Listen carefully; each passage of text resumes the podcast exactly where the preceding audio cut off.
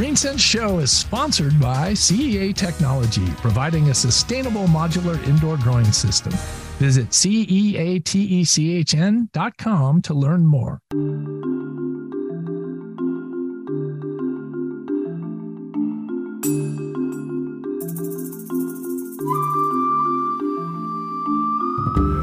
I'm Robert Colangelo, and this is GreenSense, where we bring you eco innovations that are changing your world. A very wise woman, my mother, once told me that your parents are your connection to the past, your spouse is your connection to the present, and your children are your connection to the future. And this generation will have to develop a very new way of thinking to solve the complex problems we have created in our past. My guest this week is a young lady who is currently a senior at Whitney Young, a magnet high school in Chicago, and she's created a model for predicting wildfires. It's my honor to welcome Nikita Agrawal to the GreenSense Show. Welcome.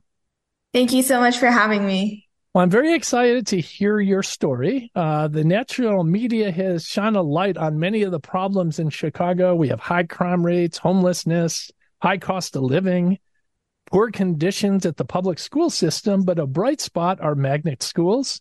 They're graduating students like yourself with great promise. Nikita, tell us about Whitney Young High School, how it's different than the other high schools in the Chicago public school system.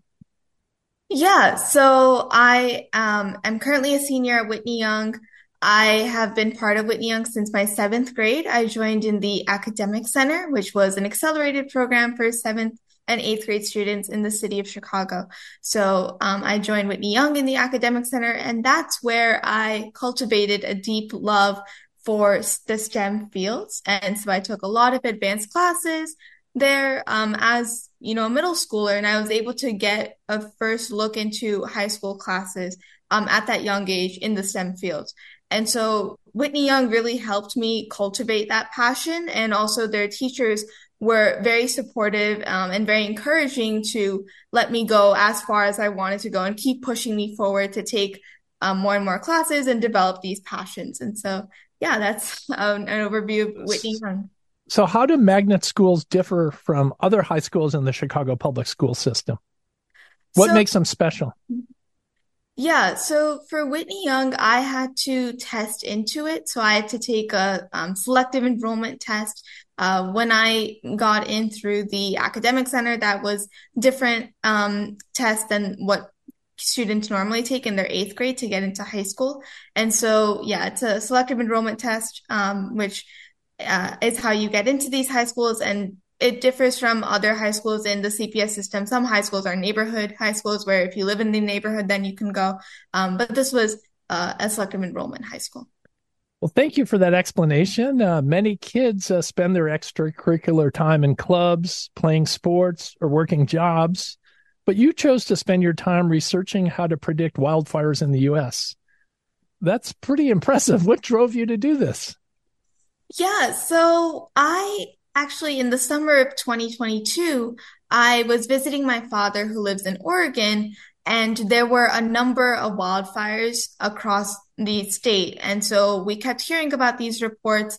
And that's how I got interested in, you know, it can something actually be done? Can we predict them? Um, and so I leveraged the tools that I learned during the school year um, at the NASA SEES internship. So I uh, gathered the remote sensing data um, and to in order to gather the environmental information on does foliage or temperature or uh, wind affect how far wildfires spread. And so, yeah, I developed a machine learning model and uh, was able to predict large wildfires. So it was your father that was an inspiration in the visit to his area? Yes. Um, had you had a passion in science and wildfires before that? Uh, I had a passion in for science um, that was cultivated through my school environment. Uh, in terms of wildfires, you know, just kept hearing about these very devastating reports, and I was in the area in the West Coast, and so it hit me harder um, when I would hear about them. And um, so, yeah. Okay. Well, creating predictive models to forecast future events is a complex science, and typically students start learning uh, about developing these uh, predictive computer models when they're either in their master's or their PhD program. Uh, tell us about your summer internship at NASA and what you learned to help you create your wildfire model. Yeah, so uh, at my summer internship at NASA, there were a number of guest speakers that would come in and present how they were solving various environmental issues. And one of the tools that they mentioned was using remote sensing and also using uh, more computation from the computational side of things, machine learning and AI to help address those problems. And so that's where I got the main inspiration behind my research on applying those machine learning concepts towards predicting wildfires. How do we currently predict wildfires? So there are other computational models out there.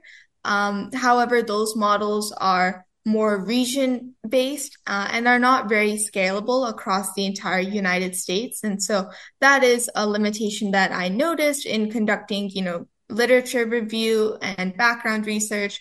And that's why I wanted to develop a model that could be easily generalized to the entirety of the United States.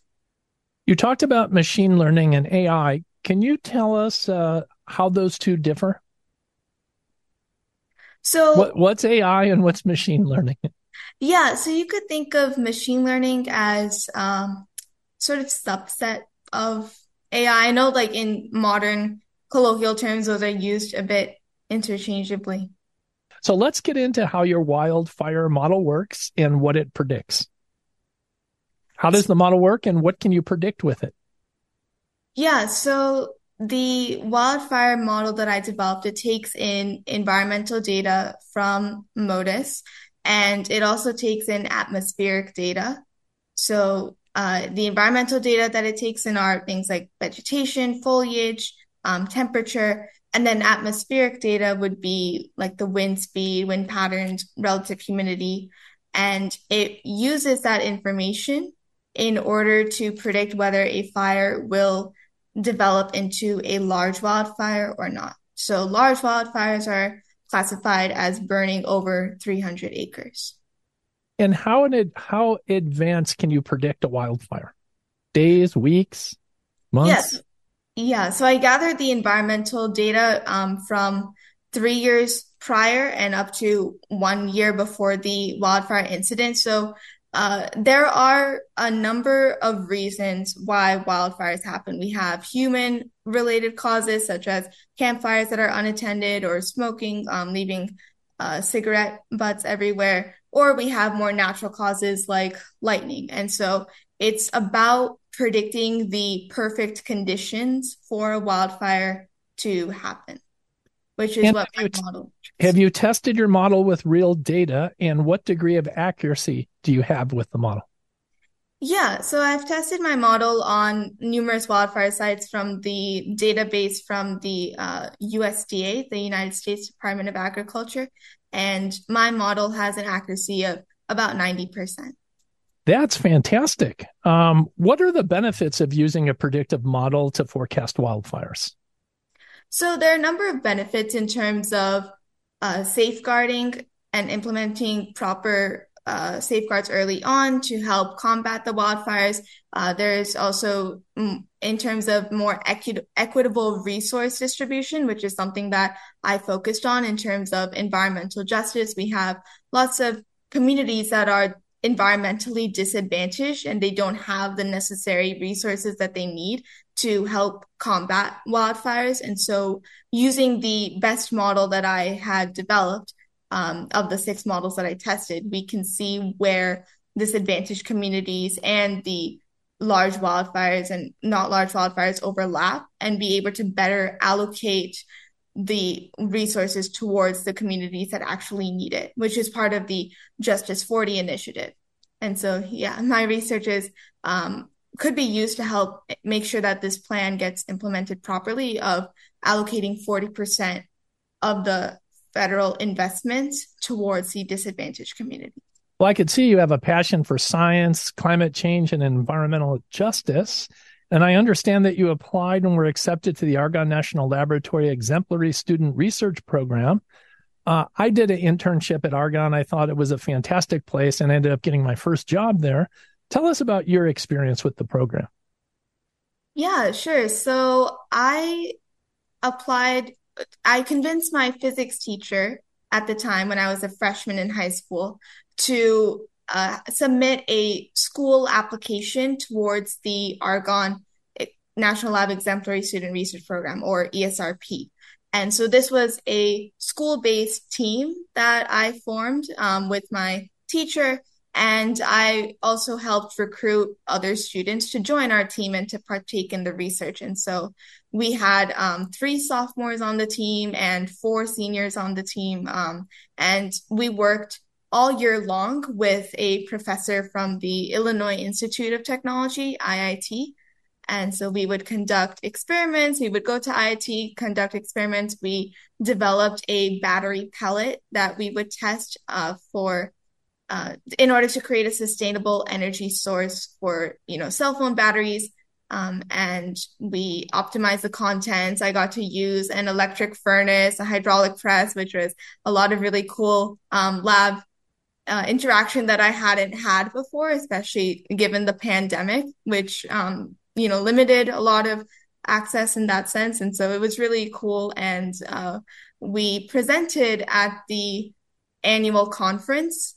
And since then, we have this is actually our third year as part of the program. And so we have new students joining us who are also very excited. And yeah, we're continuing to further our research.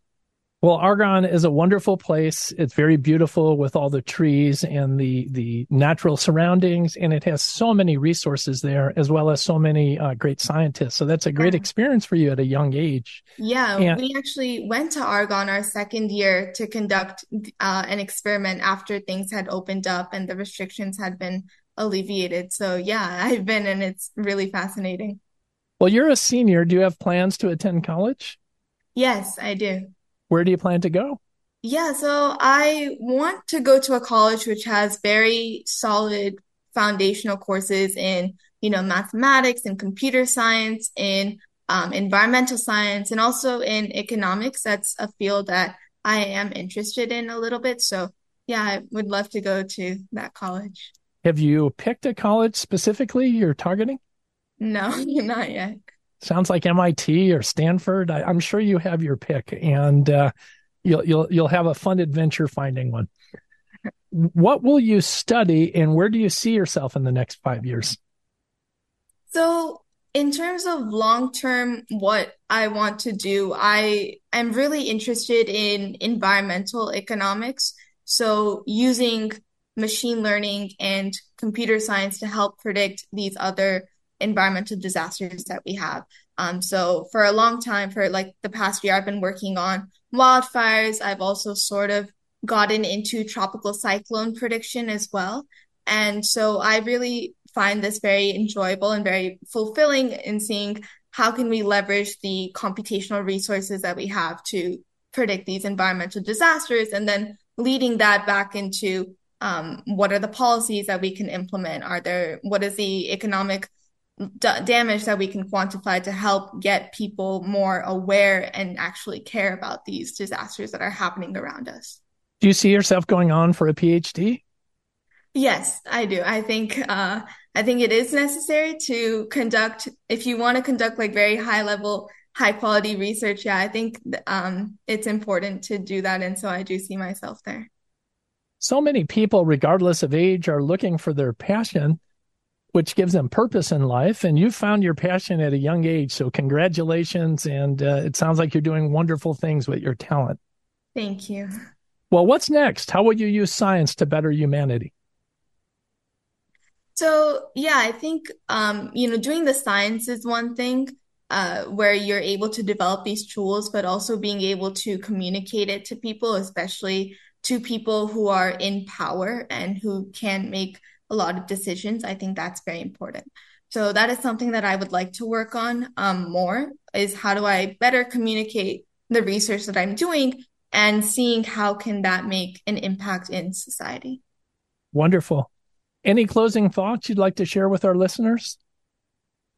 Yeah, I just want to say, um, you know, I I am a teenager, and it's um, a really big testament to all of the kids out there who are seeing problems in the world and who want to address them. And so I definitely believe that kids have the power to solve these different challenges. And I think that, you know, given the right guidance and given the right um, mentorship, they can do so. And so I think that uh, really the next generation is the most important, especially in the climate battle.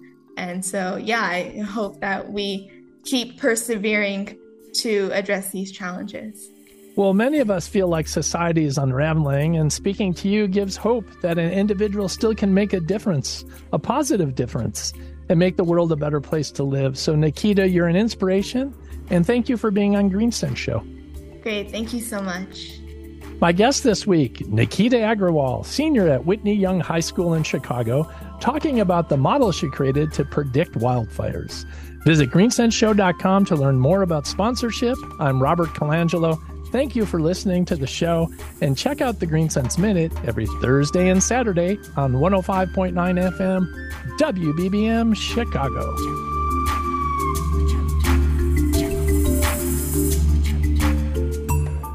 Sense Show is sponsored by CEA Technology, providing a sustainable modular indoor growing system.